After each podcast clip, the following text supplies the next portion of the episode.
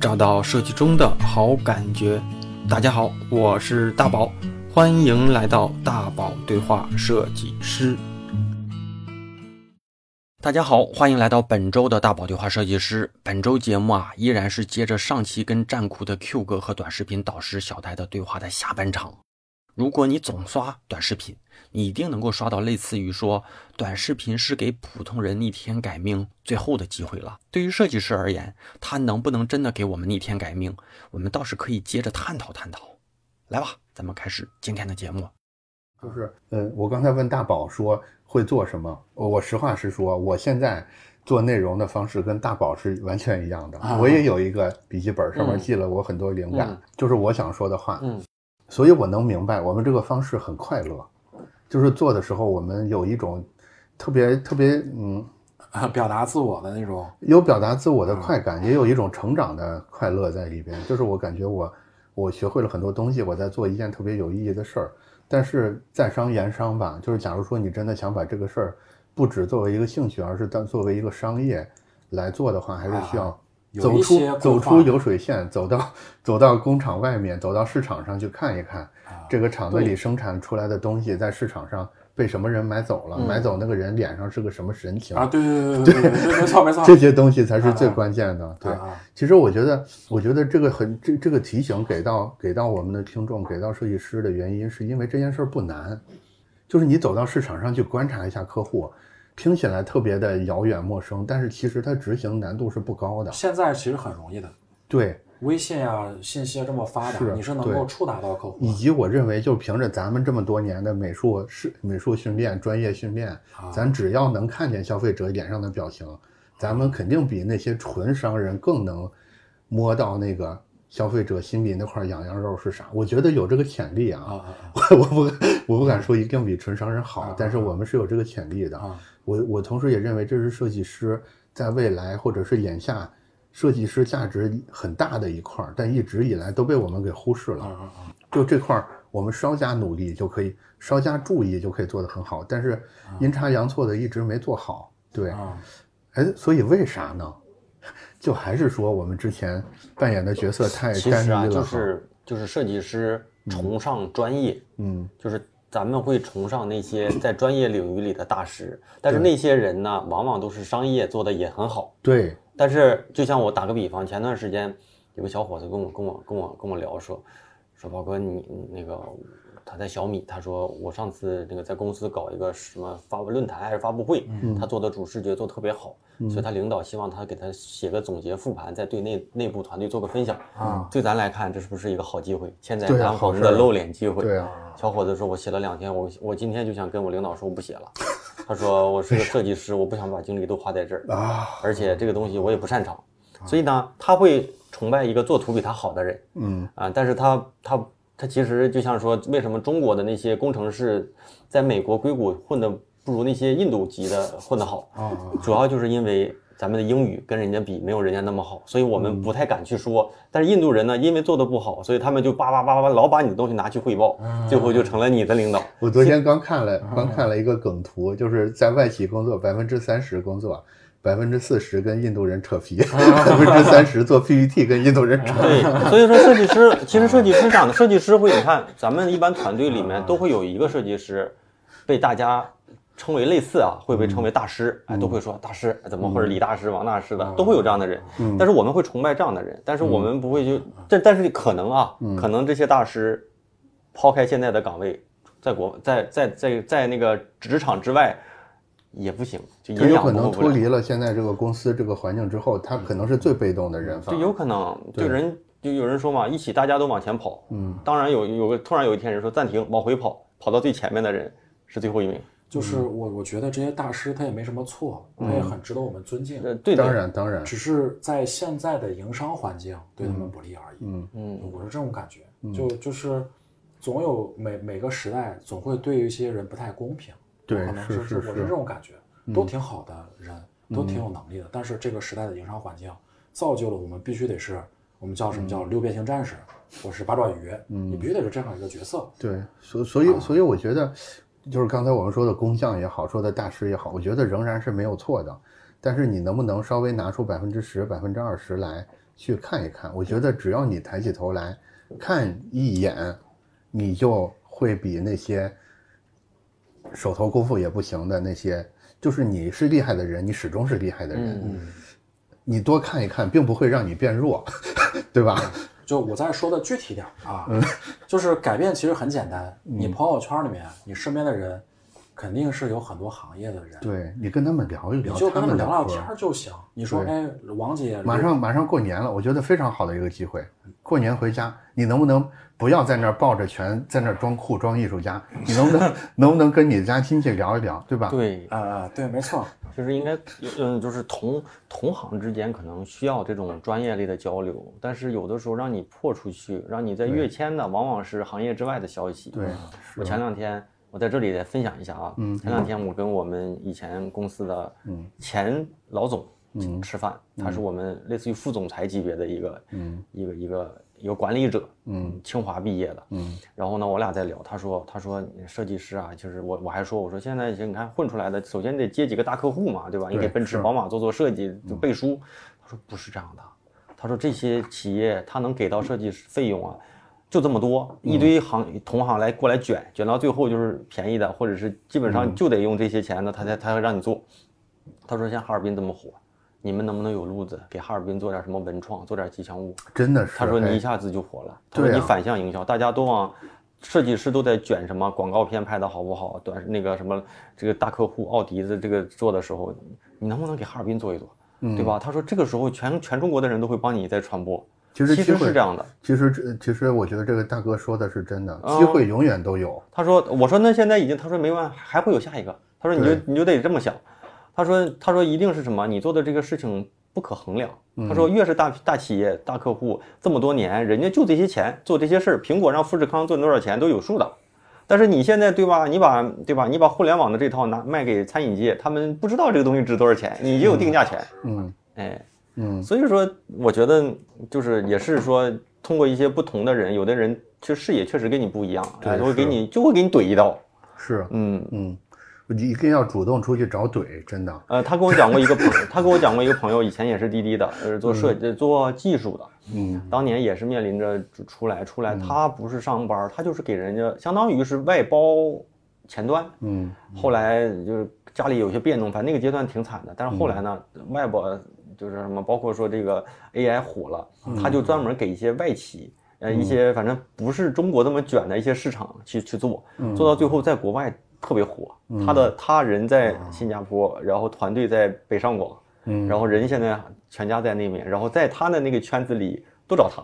嗯啊，他说你在国内卷不过来，你在你在滴滴都卷不过他们，所以他就跑出去了。他跑出去之后，发现一是中国这帮人其实还是比他们相对来说技术啊能力要高，再就是他可能做的这块儿当时做的人也少，嗯然后现在他是什么？行业里觉得是找他来，是给我企业加就是那个加持的。比如说我们找潘虎老师做东西，对吧？虽然我贵怎么样，潘虎嗯跟我们跟我们做，他就是属于技术类的那种人。嗯哦，做的挺好的啊。嗯啊，拐回到我们新媒体这个话题，嗯就大家听到这儿，可能有的同学是比较感兴趣，想做新媒体又没有开始做的，对嗯那你们会有什么顾虑的？你们不用说，其实我大概都能听得到，因为我们接触学生太多了，嗯就是会目前会有这么一个悖论或者一个困局，嗯就是想做这个事儿了，嗯。然后是开始学习听课，发现有很多理论，包括刚才我也讲了一些，嗯。又是这个方法了，又是那个什么螺旋起号了，又怎么样？嗯，它其实反而会让你造成一些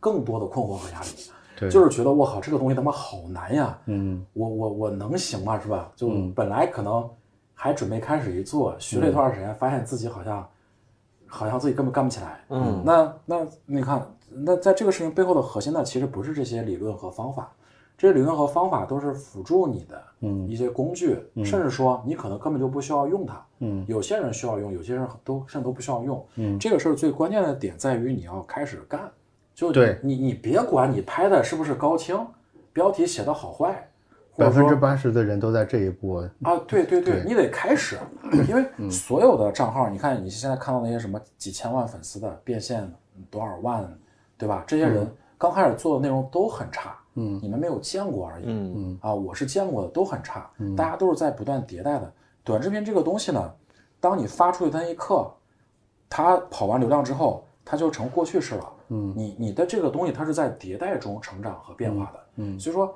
开始非常的关键。你只要一开始了这个事情，我甚至说的夸张点，已经成功一半了嗯啊！你得先开始，这是第一。第二的就是呢，不要有包袱啊，不要有包袱，就是觉得自己自己被人看看见了这了那了。我这么跟你说吧，嗯你刚开始的时候看见你的可能没几个人儿嗯啊，甚至看见你的只有机器嗯啊，就是机器在看你，没有人在看你。对嗯啊对，等你到被人看到那一步呢，那就已经是你已经开始起量，嗯就成功了。等到那一步的时候，我可能拉着你都，我都给你拉不下来，你都要那边要冲着要发，因为你那时候已经有流量了。真正看到真正有人看到你的时候，那是已经你有流量的时候。嗯刚开始看到你的全是机器嗯啊，不要去太的，就太有包袱，嗯，没啥没啥偶偶像包袱也是我们很常见的问题。啊，对，没没有什么这个所谓的包袱的。嗯啊还有呢？还有就是，呃，应该还是我们这个从业者的一个思维的一个问题吧。嗯呃，就是懂得舍得。嗯所谓的懂得舍得，就是经常我们会出现，比如说发十条、二十条、三十条，嗯，就是石沉大海了，没有反馈了，一两个点赞，十几二十播放，这种事情很正常。嗯啊，发视频没有流量，切不到流量，这个很正常。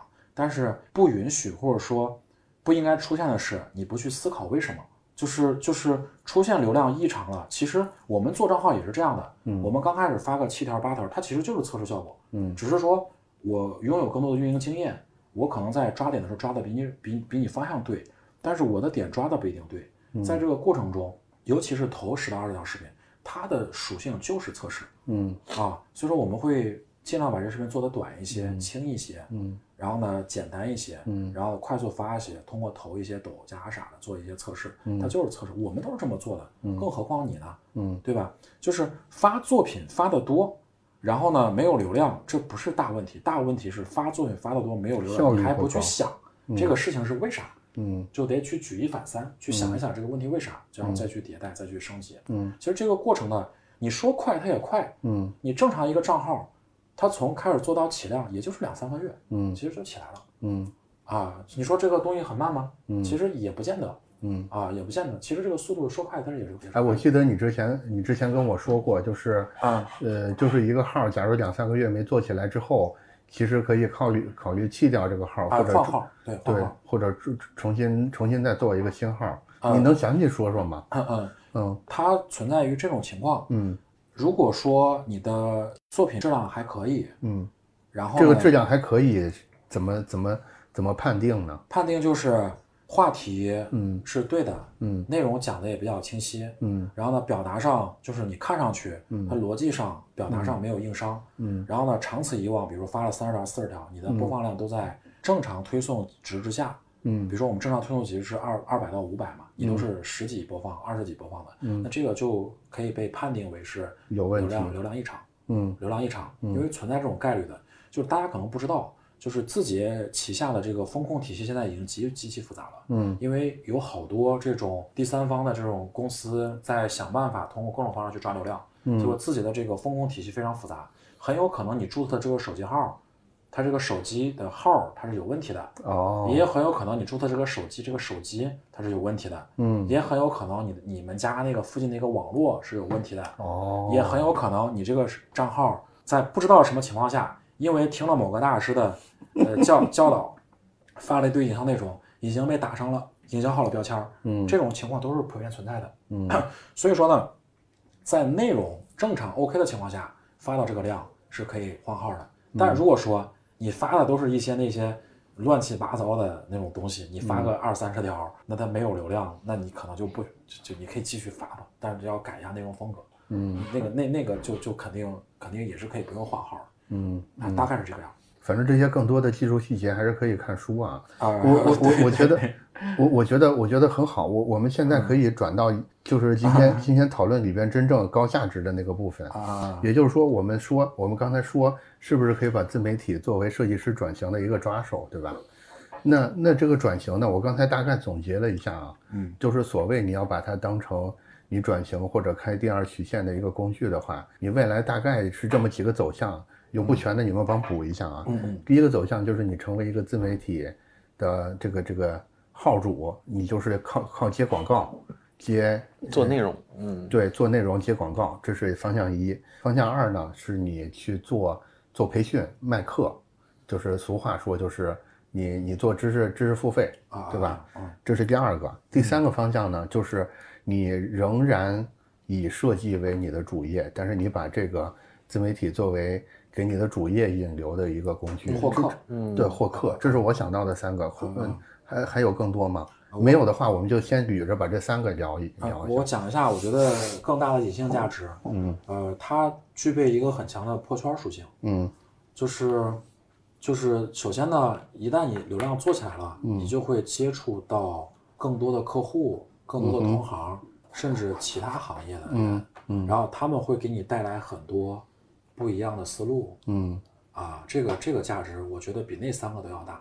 嗯。这是认知上的一些提升，我觉得这个是很大的一个价值。因为我自己做抖音到现在，你说你说赚钱吧，有很多事儿是你一开始怎么都想象不到的。完全超出认知嗯。啊！我从来没有想过，嗯，四五百人在一个地方坐着，在一个屋子里面坐着，听你讲有几个人拿着麦克风，像像是那个野人一样吼，嗯呃，三天就能收到收出来一个亿，嗯。这是我从来没有想象过的。然后呢，当我了解到他的内部逻辑之后，我才发现原来这个东西是通的，因为那些人就是要跟他交钱，嗯。因为他有有那些人需要的东西嗯。啊，就是我我才我我还知道原来有那么多土老板，嗯。他的精神是如此的空虚，嗯。他需要这样的大师来引导他，嗯。而且他觉得这个钱花的很值嗯。啊，就这种就类似的事儿很多吧，就是认知上的一个一个一个撕裂吧，我不能说破圈了，那妈都是撕裂了，就是嗯嗯嗯 就这个价值是很大，但这是个隐性价值。所以说，大家为什么我跟你说这个点呢？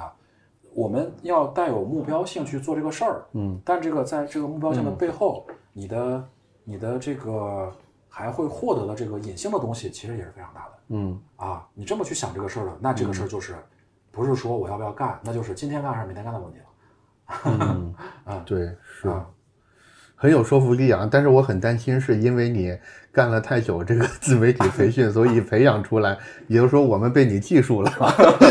我有这个，我有这个担心。大宝，你你觉得呢？就是如果我们要把自媒体作为、这个，其实我我觉得对，嗯我还是以一个外行人嘛，还没没全身心的以这个为为主嘛。我你现在还是百分之七八十是设计师吧？对，我觉得现在其实对于大部分人来说，你是不是设计师，自媒体都是你的工具。我指的工具都是辅助你当前工作的人，对吧？你是餐饮，你你对吧？你说餐饮店转型最好的方式就是餐饮店做自媒体最好的方式是帮你带客人来，对不对？而不是说我去把这个店关了，我就去。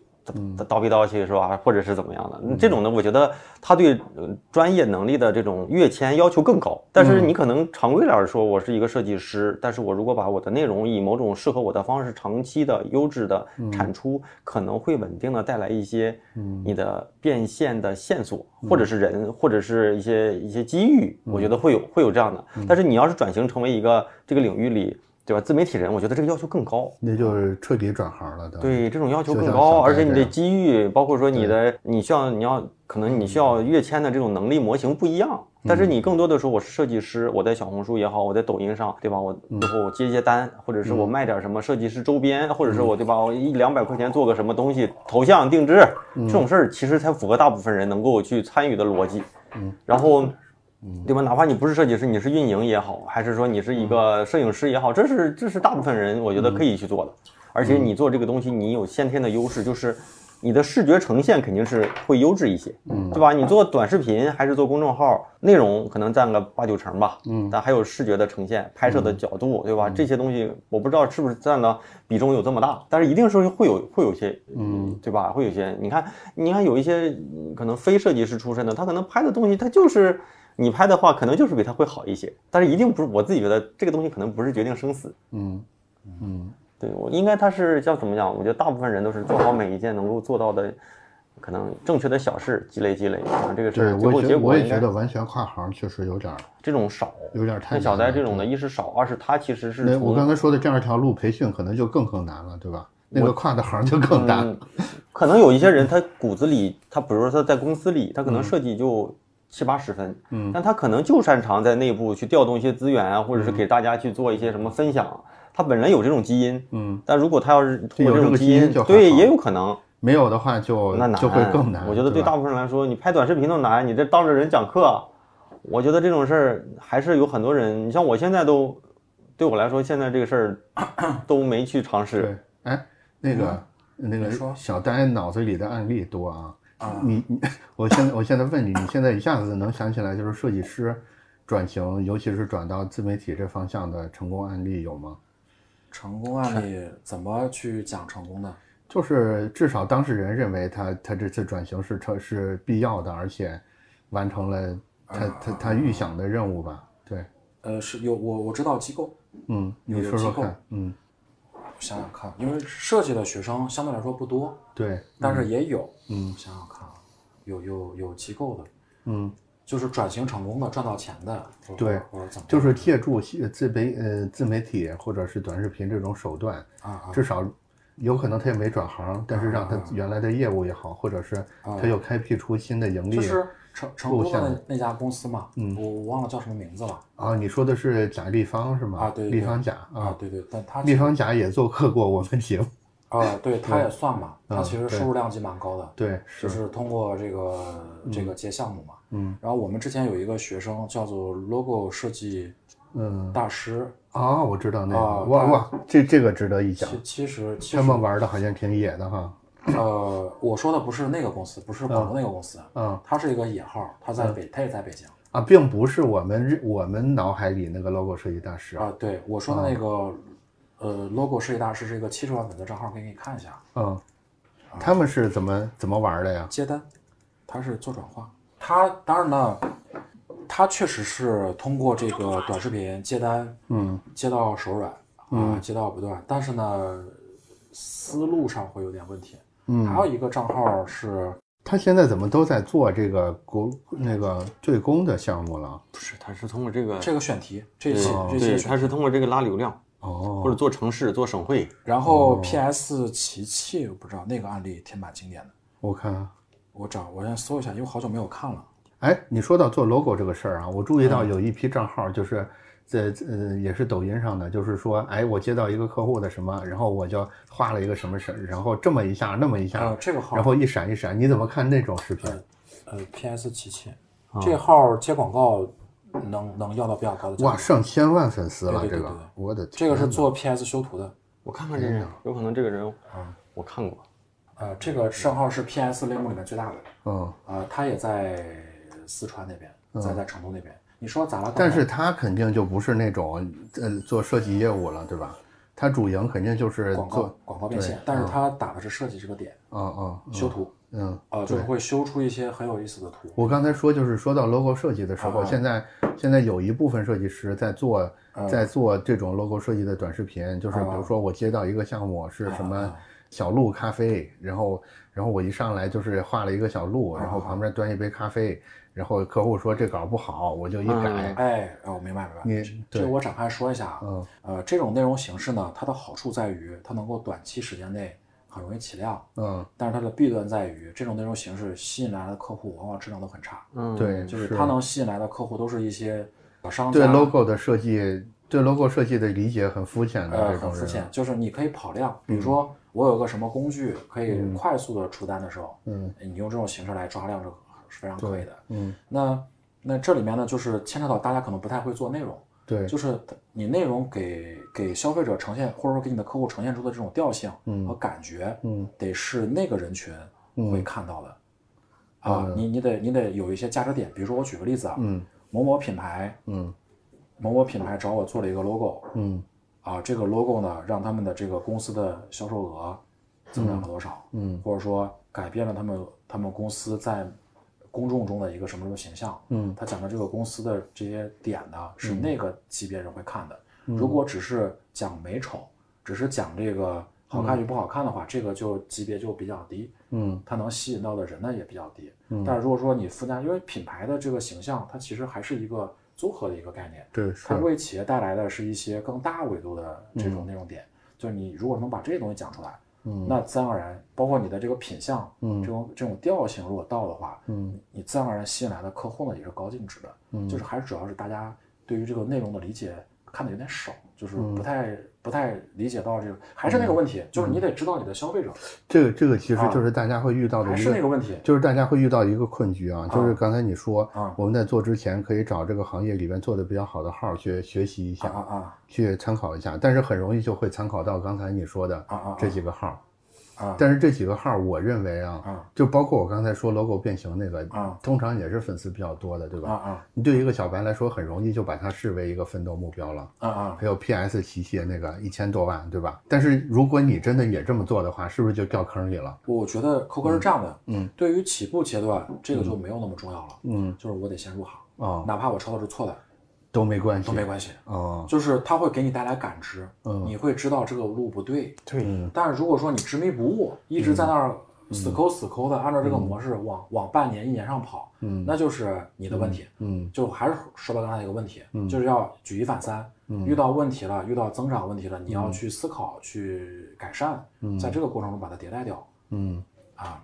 弯路是所有人都会走的，嗯。包括我自己也走了很多弯路。你别想着说不走弯路，这个是不可能的。你现在就要接受，默认接受，老子要走弯路了，大概要走个三到四次弯路。嗯你做好这个准备，你去干，哎就可以了。那你的弯路可能走的还会更少。嗯，对，有人说因为你，你想啊，你面对的这个领域这和这个环境是你完全未知的，你怎么可能不走弯路呢？就是就是说到这儿哈，这啊这个其实也是也是怎么说呢？需要克服，但是又又比较难克服的一个心态，啊，就是打工者跟创业者的心态。就是你身为一个打工者，你的你的生存模式就是有人告诉你，有人发给你一个 SOP，你照这个手册去做，嗯嗯你越努力，就表示你你做的越好。你的工作时长决定了你的你的成果。嗯你是不面对对错这个问题的，啊啊但是你作为创业者就恰恰相反，嗯对吧啊？你或许三天什么活儿都没干，但是有一个决策你做对了，可能这三年都 都吃饱了。对，这是我我觉得设计师大多数并不是以一个创业者的身份去入局的，对吧？所以这个其实可能也是比较难切换的一个点，啊就是大家会。呃，心态是心态是比较容易崩，包括啊包括有点转不过这个弯儿来。我相信小戴之前的学生里这种案例也不少。有，尤其是有几个人群，干健身的，嗯 干地产的，嗯嗯他们都是这样的，也是一根筋儿，脑子直得很。嗯呃，我觉得扣哥说的问题真的非常好，但是我要强调的是，这是当下的一个社会性问题，嗯不只是我们设计师人群，嗯你在各行各业大家都遇到类似的问题嗯，啊。我们现在应该是处要于要喜欢犯错，而不是说恐惧犯错。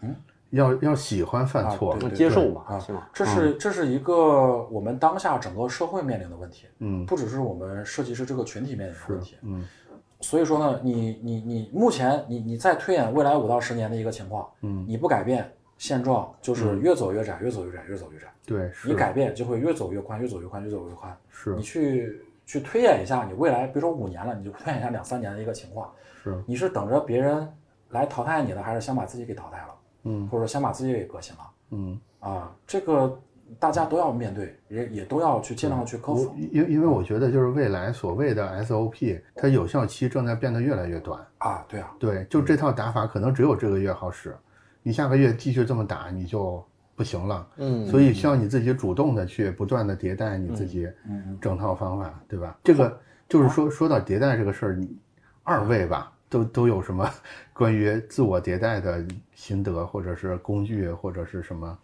书？我现在我现在自己倒觉得是一个迭代的过程中，但是我包括说现在的这个状态，看在职场上的我和职场上的同事，嗯其实是有还是有相对来说他们。呃的视野也好，思路也好，对 视视野和思路还是比较固定。就是我会说得野一点儿，很多事儿吧，你看看这个事儿能不能赚到钱。如果要是赚到钱，你怎么样，对吧？让你的上游、下游伙伴相对来说都能舒服一些。然后就昨天有个同学问嘛，就是说，那个就是类似于你让，就是你跟甲方合作，嗯。其实是如果能长期合作，到后来是越合作越舒服，因为刚开始他对你不信任，但是你给他搞定了之后，其实第二次合作更像朋友，再往后的话可能更像是什么搭档一样，对吧？这事儿就得指你了。我现在有这种感觉，就是之前跟他合跟一个客户在合作的时候，真就是他的提案，我还有点紧张。现在就是人家说了，说我们明年呢会有跟米其林餐厅的合作，那我会定制的做一些合作的包装也好啊，那个什么广告全靠大宝老师了。你需要我们怎么做？我们全完全配合，就完全不是说你是他的供应商，而是说这个事儿你得帮我，对吧？就靠你了。嗯，这就是我觉得就是这种感觉。然后其实我一直都没说小戴野，但是我自己觉得这种野的状态是最好的，就是你得我在我们这个领域里面就属于那种，他们看我都觉得我有点闷，有点慢，其实野就是不够野，就是我是不够野的，是吗？对，我差太远了。哦就是他们都觉得他我在我们那个圈子里都有说，哎，小戴你太老实了你是个匠人，你挺不错的。哦，就是我一般听到这个话的时候，我内心里面会感觉他在骂我。所以嘛，就是还是就是还是得一切，就就像我一一直觉得嘛，就是设计，我就我觉得这种这种观点可能一定是有很多设计师不认可。我我就觉得设计设计好坏不重要，嗯就是设计师做的事情就是你客户要做的那个代办事项。我一直觉得是这样的事儿，就是你哪怕就像有个同学说嘛，说你看很多设计明明不好，但是客户还会接受，生意还会很好，所以呢，不见得意思说。呃，好设计就就一定是最好标准，而是说什么？而是说这个市场啊，有的时候本来是一家盖饭店，你把它设计成了米其，米其林就会导致你你的目标人群不敢进，嗯。所以这样的店就被你的好设计给干死了，嗯。对不对？有的时候往往是这样的，就大家没有就是把这个需求和真正要解决的问题划对等。所以，就我自己觉得是这样的，就是还是得把这个事儿想的再通透一点，不是说你要追求一个高大上的设计，一个拿戛纳的设计，这是你的毕生目标，是你帮客户赚到钱了，或者是你当下，对吧？你你咱们现在啪都没工作了，我能两百块钱一个 logo 的设计，我也能养活我自己，但是你就非得等五万一一个 logo，你看挂了，对，是。嗯这这这这里边这里边有有一个很很吊诡的事儿，也就是说，其实你从设计师这个词的定义来看，设计师应该是最野的人，因为我们不是我们就负责产产生新的可能性嘛，我们是负责推翻原推翻破破旧立新的啊这种人才叫设计师，但是现在恰恰是 最应该破旧立新的人，看起来就是设计师啊，看起来最阴险因为设计师啊只在自己的位置，是就是我不跳出我的位置，而且我以在我的位置上做事为荣。是。就很多设计师是这样的，我做字体的，我做不了视觉，我做视觉的不行，做 logo 我不擅长，嗯，他会这样的，其实有时候可能也是也可能也是不擅长啊，但是很多时候往往就是你可能逼自己你把这个事儿做了，会打通一个什么，最后能够把这个池子给变大，会是这样的。对，嗯我觉得我觉得有时候需要逼自己一把，但是逼自己的前提是你需要能看清你在干的事儿究竟是什么。我我始终觉得这点是非常重要的。很多时候你以为你在做这个视频，但是其实存在比视频更好的解决方法，而且正好在你的能力圈之内的。嗯只不过你从公司接任务接习惯了，你会觉得领导的任务是不可质疑的，对吧？他让我往东，我就往东，我不要问为什么往东。嗯，这个这个是对，这个是很成问题的。你你是设计师，大家对你的期待是你要创新性的，你要用更低的成本、更短的路径去解决问题。不是我我说一下我的迭代的一个感受，刚才我总结了一下，嗯那就是一个前提两个状态，嗯这一个前提是什么呢？嗯就是你有危机，嗯，嗯就是你必须得有危机，因为人都在舒适圈里面是哪怕你现在很舒适，你也要啊，对，就创造危机，就是人必须得有危机，嗯没有危机的话就没有状态，嗯就前提是你必须得得有危机，这个危机也许是你自己创造，也许是你真的面对了一个危机。嗯现在大家有很多人很危机嘛。嗯那么两个状态的是，第一个第一个就是两个状态就是软与硬。嗯软的状态是，因为我个人是这个情况，我我要有一段时间，因为我是一个闲不下来的人，我要一直做事儿，嗯。我会把自己放空，嗯。就是很想做一些事儿，就是故意在浪费时间，嗯。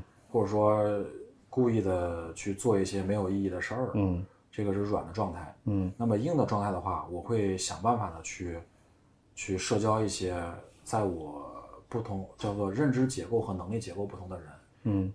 他可能是其他行业的老板，或者他可能是其他行嗯。我会尽量去社交一些这样的人，嗯。然后呢，也会出去去上一些课，或者说去呃想想办法认识一些这样的人，去做一些交流。嗯。那那我我回忆回忆我的，因为我转变还是蛮大的，因为我最早是是。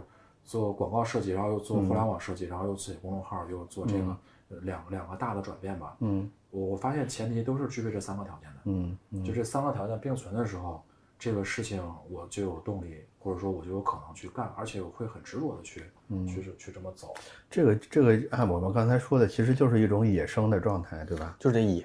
我今年就是总说这个词，你是野生，就意味着没有人养活你，没有你需要自己挣这口饭吃另外，你可以自由自支配自己。不是有一句对，谚语嘛，说的是所有的你今天看到的那些大公司和那些成功企业，他们都是从草草台班子嗯。起家的，啊，对，有没有说是从什么很正规的公司起家，都是从草台班子起家。我就想起我看那个奥美他们的创业回忆录，嗯，是大陆奥美他们回忆当初三三十年那个，对对，当初从台湾过来，其实当时他们也没有拍过 TVC，整个团队没有任何人拍过，啊但是就硬着头皮接下来了。嗯，对啊，所以啊，对。就是刚才小丹说的，啊，嗯，就是大家都是从磕磕绊绊，咬着牙，或者换句话说，这个行业有了规则，有了秩序，你就没有机会了。对，是，我们都希望能够用少的劳动、少的投入换来大的价值，嗯但这种情况只存在于那些混乱的秩序当中。嗯为什么？你看，经常有人说，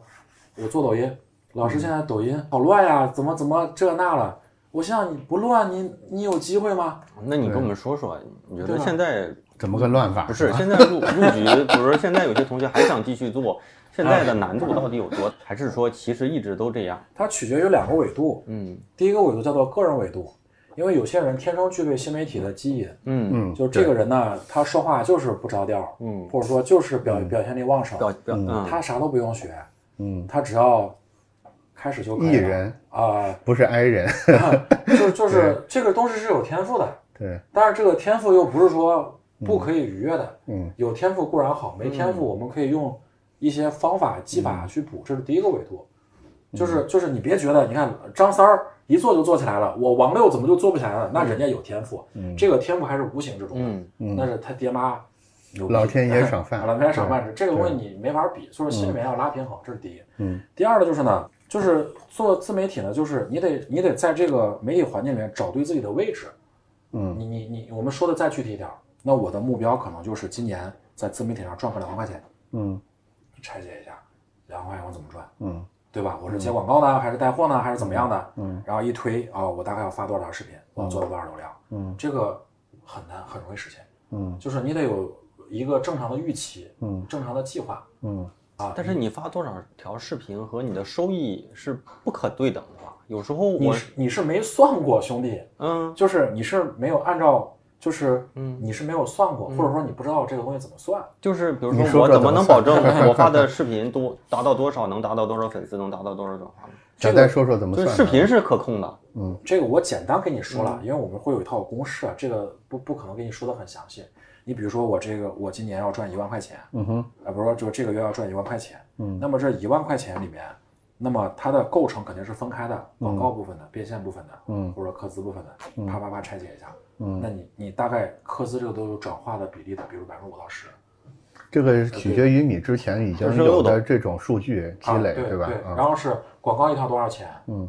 啊，对吧？几个咨询或者会产生一个广告，嗯，然后呢，就是带货大概要带有多少单，这个我懂收益的这个，就是首先你就能推导出你需要多少条视频嗯。啊，这个其实就能推导出来了。然后呢，基于这个视频的对应的内容比例，嗯。你比如说我们三期，营销类百分之三十，内容百分之七十，你的总的视频数量其实就出来了。嗯但这个内容数量呢，它一定是不是就是那么多条？嗯其实也未必，嗯，但是大大环境，嗯就你心里会有个谱。嗯，我大概要做到一个什么程度，我大概能达到这样的收益就是计划总是会变，但是计划总是要做。啊？对对对，就是就是不要盲目的嗯呃沉迷在计划当中，但是又不要什么计划都没有嗯嗯啊，这这样是一个比较比较 OK 的一个情况。嗯啊，哎，刚刚才刚才聊到哪儿来着？啊？刚才聊到就是现在做新媒体嗯。就要要注意些什么？关键的就是第一个我说的，嗯。就是就是没有天赋了就靠形式去凑，嗯。有天赋了就直接干。第二就是呢要有计划。嗯。啊，而而且预期要合理，但是大家大家普遍的预期是不合理的，嗯，因为因为它没有对应的合理的参考系，所以说它的预期是非常不合理，它它会有一个很虚拟的一个一个标准一个参考。但这边我说一下我的经验，首先第一要要我们直观点，我们要奔钱看，就是就赚多少钱嗯啊，就是我赚多少钱。你可以目标可以低一点，比如说五十、一百，甚至三千、四千的，嗯你低一低就是要呃冲钱看。嗯第二就是呢，就是要做好你的计划，啊，做好你的计划，选好你的方向，然后往这个方向去走就行。中间肯定有磕磕绊绊。好，第一个阶段达成了，那么你肯定会有一些你的呃收获、经验总结。那么我们再接着第二个阶段，嗯大大概大概是这样子。嗯嗯，反正我总结下来就是，你总总之是要是要很莽撞的开始，莽撞的开始有两个收益，第一个是你的心态会变得更开放，第二个是你总是能拿到一些基础数据的，哪怕这个转化率很低，比如说只有百分之零零点一的转化率，但是你至少知道你是百分之零点一了。你第二步，你就可以以此为基础去反向推，你究竟应该做多少事儿，就比你啥都没开始做，就一拍脑门说我就觉得应该就是绿色，啊这绿色就是能成，就是这种设计师式的这种 这种执拗，一定从这种画风里解脱出来因因为。因为以前没有那么多数据给你做参考、做依据。嗯，广告圈不是还有那句话吗？你永远不知道你百分之五十的预算是花在哪儿的。对现在是不是这样了。嗯现在是你你是真的非常清楚你每一分钱是花在什么地方的、是嗯啊。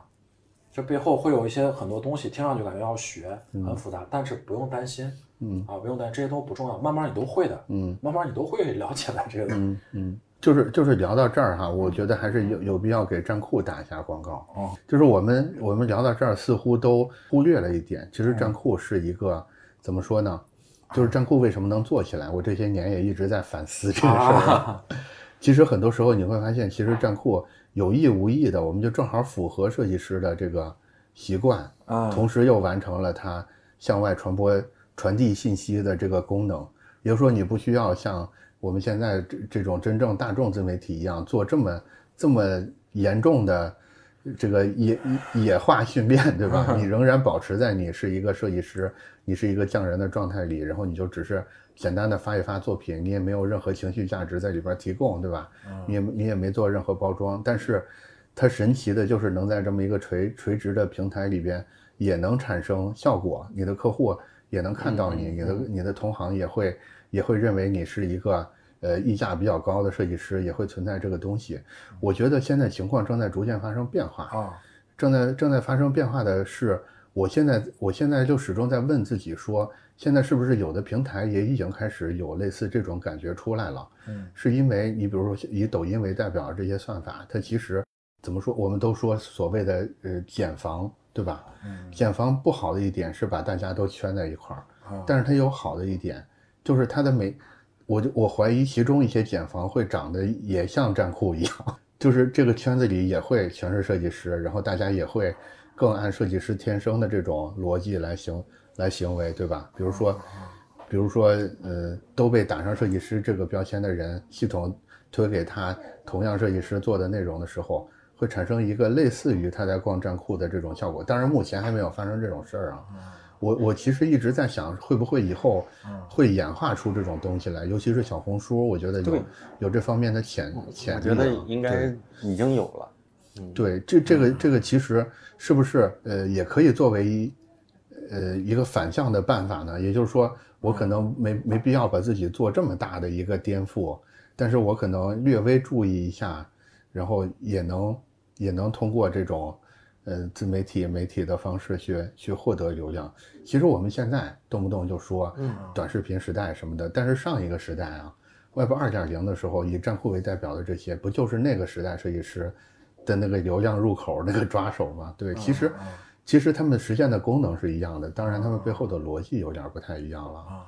当然我当然站库肯定我们现在也在做，也在上算法呀，也在做各种各样的尝试 AI 什么乱七八糟的，还是想跟大家大家一块儿努力，去让这个人群活得更好吧。嗯，对，说到这儿是我我聊到这儿是不是广告感太强了？我觉得我我还没听出来有广广告味儿啊啊，我对我在想这个广告是什么呢？还没有听到这个啊，广告。没有 没就是露出，啊，没没有什么广告，也就是说，其实我们，呃，其实我想表达的是什么？就是我们每次说到自媒体、说到流量的时候，不要脑子里就是呈现出一种过于单一的印象来，自媒体一定等于抖音，流量就一定是呃这个是阶阶段性的，呃对阶阶段性的。对是。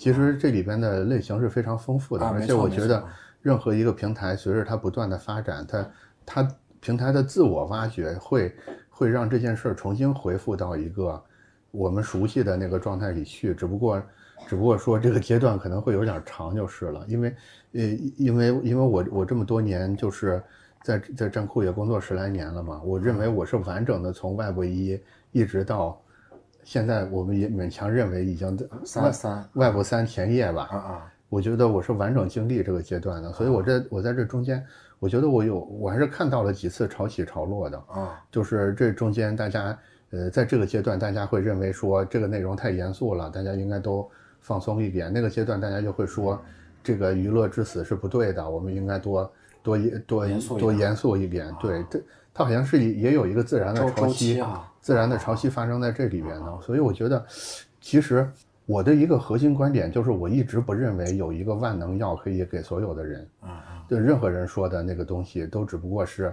基于他的这个人生阶段、他的理解、他找到的众多解法中的一个。我觉得更多的是我们理解这个解法背后的那个逻辑。那个精髓是什啊么，而不是说一定要去去照搬那个东西。假如说你就是一个很害羞的人，你平常你活到三十岁，从来一句过分的话都没说，现在硬逼着你要在网上骂大街，这这个哦。我不是说，就算你成了，你那个痛苦是无法弥补的。我，觉得，我大概听懂可可想表达的意思，嗯。就是，嗯，就是我们这个我们的特征就是这个样子，嗯。而且我们这个人群，嗯。其实数量级也有可能不大，对。我我为什么非要改变我自己的一些原本的嗯。一些本色去迎合你，嗯，啊，让我也不舒服，然后呢，可能最后效果也不好。我是我大概是这么理解的。我我觉我。觉得我觉得流量思维肯定还是要有的，因因为这个是一个底层规律啊，啊，就是没有人看见你就没就不可能有成交，这这嗯这是个底层规律。但是这中间的节奏感，我觉得其实还是因人而异的啊。啊，嗯，还有就是每个时期的主流与非主流吧，对，就可能这个时期严肃是主流，对。不严肃是非主流，然后这个时期呢，非主流就成严肃了，非主流就成主流了，然后呢，主流又成非主流了，是。可能这个阶段相对来说浮躁就更非主流一些，嗯。严肃就就就就真正的又非主流了，对就是浮躁主流一些，严肃就非主流一些，就对这个阶段吧。对，但是你说的那个情况呢，嗯我做抖音这么长时间，嗯。这个人群是存在的，而且也有对应的群体是吧？啊，只是存在的形式和方式呢，嗯，呃，跟我们之前想象的不太一样。哎，他他们是怎么存在的？嗯，比如我举一个账号，我们有一个同行叫做“亲爱的安先生嗯，”啊，我不知道 他的 导演背景，哦，他的社群人群，嗯。其实就就比较符合咱们的这个人群，而且基数量级也不小嗯啊，内容的内容的调性和质量呢没有本质上的变化，我们只能说嗯。它在包装上和演绎上确实是符合平台的，嗯。但是内容的里子还是那个东西嗯。哦。啊，它没有变化。哦，我我我明白你，我明白你说的东西是什么了。啊。也就是说，你只要你里子没变，其实你的那个面子其实可以可以啊对。对更多变一变。还有就是呢，我们强调的一个点是放大，嗯。就是啊，呃对。放大，就是是你你你暴躁，那就让你更暴躁；对。你内涵，那就让你更内涵；对你含蓄或者说你不爱说话，嗯。就让你更含蓄、更不爱说话。对，他只是。说，在这个内容载体情况下，因为人的感官很弱，嗯。所以说我要把一些点把它无限放大。嗯。就是我你本来就闷嘛，嗯。我得让你感觉到这个人是一个闷的一个状态，但是我的形式一定是更刺激的形式，但是他最后传递给你的感觉是一种很闷的一种状态。你比如说有一些账号很神奇，嗯。他就只打字，嗯。你好，我是小王，就是几个字，嗯。今天给你们讲一个故事，嗯。就是只有黑黑底白字白底儿一个字，那这样的账号流量也很大，嗯。那那就是那些很喜欢对深深夜深夜开放话的那种人群，嗯。它其实也有市场。对是啊，对。他只是说现在的这个抖音，抖音它因为它不是中心化嘛，它是它太碎片了，嗯。它的它有很多个孤岛在里面，嗯，就你如果不去专门去搜，专门去扒的话，你是找不到那些，有可能都找不到这些你都。找不到它，但它确实存在，嗯而且这个数量级可能还可以对是啊嗯是的啊，像我们设计这个，我觉得有时间咱可以做一下调研，嗯就是在抖音上扒一扒这些设计圈层的，我估计肯定有，嗯有我们这个人我相信我相信肯定啊，也是有的。对，就是但是目前肯定还在比较初期的阶段，对，啊，总有人喜欢一些慢节奏的东西，嗯，总有人是。喜欢一些糟践的东西啊，对，是，啊，肯定还是有的。嗯，我觉得刚才小丹那点说的特别对，就是它是个放大器，啊，对，没错，对，所以它在放大你的某一个有可能对别人有价值的特性啊这是它的功能，嗯，而不是说我们前面我们前面说了很多，你也不应该这样，不应该那样。大家，我就我我要补充这一点，就是怕大家误会，说啊。我们企图把大家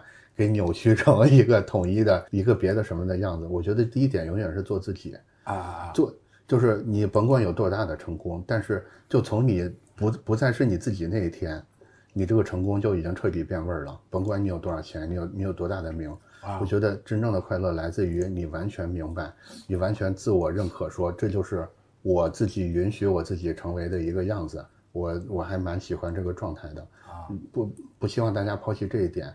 第二点就是刚才小戴说的，因为这个算法分发的这个机制，嗯。所以甭管你是一个什么样的人，呃我相信你能长到十几二十岁，你你交过男朋友女朋友，对吧？你身边还是有一两个朋友的，你身上肯定有招人喜欢的地方，啊，你无非是怎么用自媒体这种方式把你这个招人喜欢的嗯。地方再给把它它，找到，放大出来放大，对，对，是把它这个就是识别出来。这个就是我们讲人设做 IP 的一个对。很关键的一个部分。是呃，因为大家都会记住细节嘛，但是整体一个人的感觉，我们可能把握不了。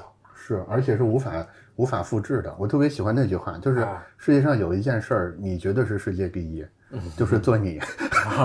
对，这件事儿别人永远超过不了你。嗯你其实每个人都会干一些莫名其妙你解释不了的事儿，但是我觉得就是这些莫名其妙解释不了的事儿，才最终塑造了你，也塑造了别人眼里的你是什么。哎，到这儿特别有 ending 的感觉了，是吧？啊？差不多不是。有句话叫什么？出来混，迟早要还的前提是得出来。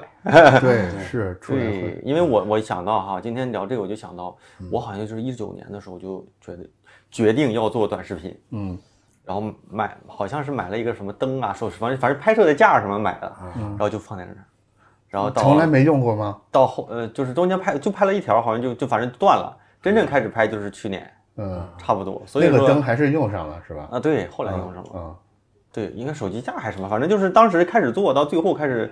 中间经历了很长时间，当然那个时候也在职嘛，也有各种顾虑，原因啊，嗯，那就是有舒适区嘛。嗯我们讲的咱在舒适区，所以，所以我觉得还是得就是逼一把，就是你你你没退路的时候吧，你可能就是就是我我觉得可能把这件事儿看得更轻飘飘一点，更有助于啊，大家对对行动。对对对对，就是它也没什么，就是你今天上你平常都走这条路，你今天走了另外一条路而已，啊是，也没有人注意到这件事儿，也没有什么丢不丢脸、对不对错的事儿，啊你无非是拐了一下，有可能你拐这一下什么都没发现，嗯也有可能你就发现什么了，都没有关系，它就是一个生活琐事儿。嗯，我觉得这么去定位更有利于让大家它。本来就是这个样子的，对还能怎么样？嗯，对，是你你比如说，我现在每天都在更短视频，其实是我之前直播的嗯切片儿。我看了，那个直播的内容，说实话，能量密度啊、话术啊、话题啊、情绪啊都有问题，我知我自己都知道有问题。但这个不重要。对，但是不重要，就是你开始嗯开始更是很重要的，嗯因为你就算再差，再没有人喜欢，总还是有一个两个人喜欢的，甚至你身边比较熟悉的人，他还会找你说，哎，我他给你提点建议，有可能这建议也就是，对吧？很业余，对吧？也没什么价值，嗯但是你会感觉到，你会对这件事儿逐渐从一种陌生的、一种排斥的感觉，变成一种，哎，我似乎也可以做这个事儿。我自己体感特别强的是先，打开自己的心理防线。对，对，先做，然后你自己能摸到那种感觉，可能你不见得能有什么方法论，但是你自己就知道这个事儿，你自己就会产生问题，你就会想办法去找老师们问，然后进步就这么自然而然发生了。对对，你首先要成为世界上第一个相信自己能做成的人，才有第二个人、第三个人。嗯，你自己都不相信，你自己永远躺在那儿不动，对吧？你让别人怎么上哪儿支持你去呢？对对对，没错。对，我虽然不做设计的，但是还希望跟嗯朋友们能多沟通、嗯，交流。是是啊不，想不想丢弃这个圈子。对。哎嗯，所所以两位老师的那个抖音账号可以说一下，大家有有什么问题可以试着联系一下，当然可能粉丝比较多，不不能一一回复啊。对，我觉可以得小呆呢，没准很多设计师都看过。嗯，嗯，应该小呆说是啊，对对吧？是是视频的是，是是视频的是，然后大宝老师就是是大宝频道，嗯就是大宝频道，对，对，头回像我抽个时间过年的时候，我更一条嗯设计师怎么做自媒体，对什么什么十则八则的，给大家对给大家提供点儿内容价值。对是我，等我忙忙到年底吧，我到时候更更更几篇。对，反正我啊觉得就是你自己走到那个路口的时候，下一次你再走到那路口，你可以嗯，往右拐一下嘛，你多走三分钟怕什么呢？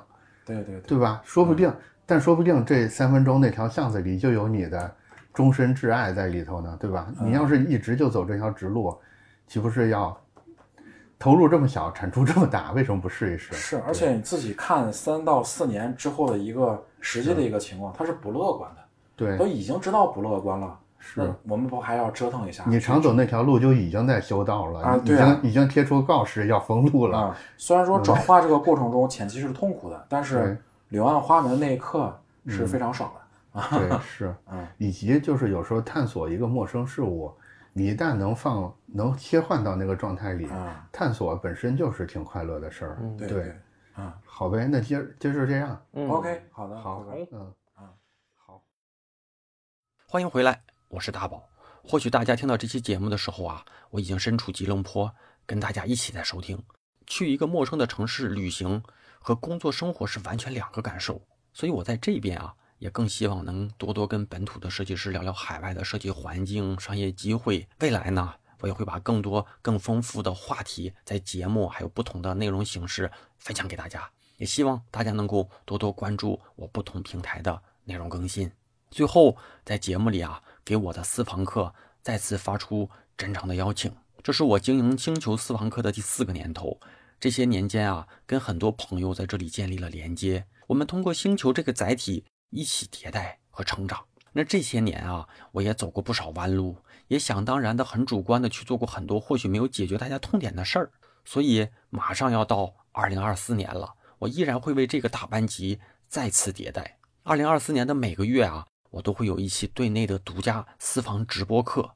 一月份的课程应该在我出国前就会跟大家见面了。所有主题呢都会做内部的征集跟调研，结合大家遇到的问题去撰写课件，还有去调动我的资源，去给大家找到最好的解决方案。PPT 和资料哈，全部都会对内分享。你一定听过各个领域对2024年的预期和判断，也应该跟我一样，听到的好消息肯定不多。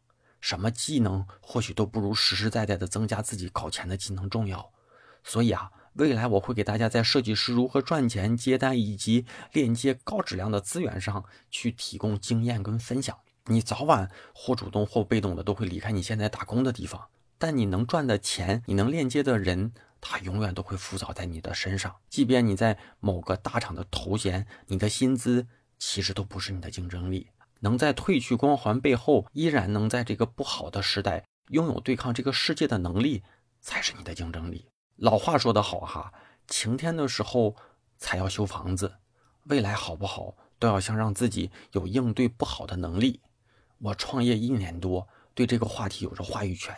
一月底呢，我也即将踏出国门，在海外待一段时间，去求学，去探索国外搞钱的机会，以及去寻找外部更高的价值资源。这都会通过星球和内部的闭门课，全部的给大家做分享。当然，你遇到的专业、职业和成长问题啊，一定在别人身上都发生过。那我们这些年积累的答疑，一定能找到你想要的答案。如果真的没有，我还是会给大家做一对一的解答，线上的指导，一次就能让你值回票价。亚里士多德有句话叫“人生最终的价值在于觉醒和思考的能力，而不只在于生存”。这里有一群优秀的同学，一个宝藏的同学群，我真的能够感受到一群积极成长的同学在一起，真的会成为宝藏。推荐给在职业上遇到困境、想要转型破局的进阶设计师，当然还有一直期望保持成长、获取更多设计资源人脉的上进设计师，再就是大宝对话设计师的忠实听众。加入方式在我的嗯哼哼哼大宝频道里回复“归队”，归来的归，队伍的队，就能够收到一个弹出消息，扫码就能够加入。每次我都会重复，种一棵树最好的时间是十年前，第二好的时间就是现在，只有进群的老同学啊，才知道这里到底有多大价值。节目结尾再次感谢一下打赏的同学们，我用我的方式给支持我持续更新的新老朋友们最真诚的感谢。第一位同学旺旺旺，下一位 Y O A U，再下一位 X Dream，好听要早点睡觉，猪猪啊小猪猪的那个表情，八大名冬雨已逝。好吧，时间也差不多了啊，感谢在这里能与 你们再次相遇，咱们下周节目不见不散了啊。 echoes of another time. Playing lightly on my mind. There's many rivers still to cross. Temper the bitterness and love.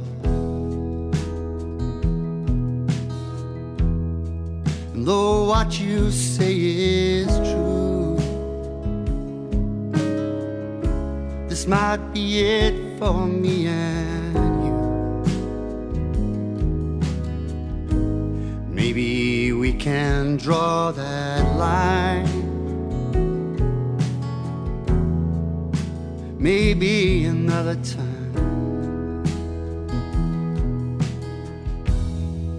Well, I wanna do what's right. But maybe not tonight.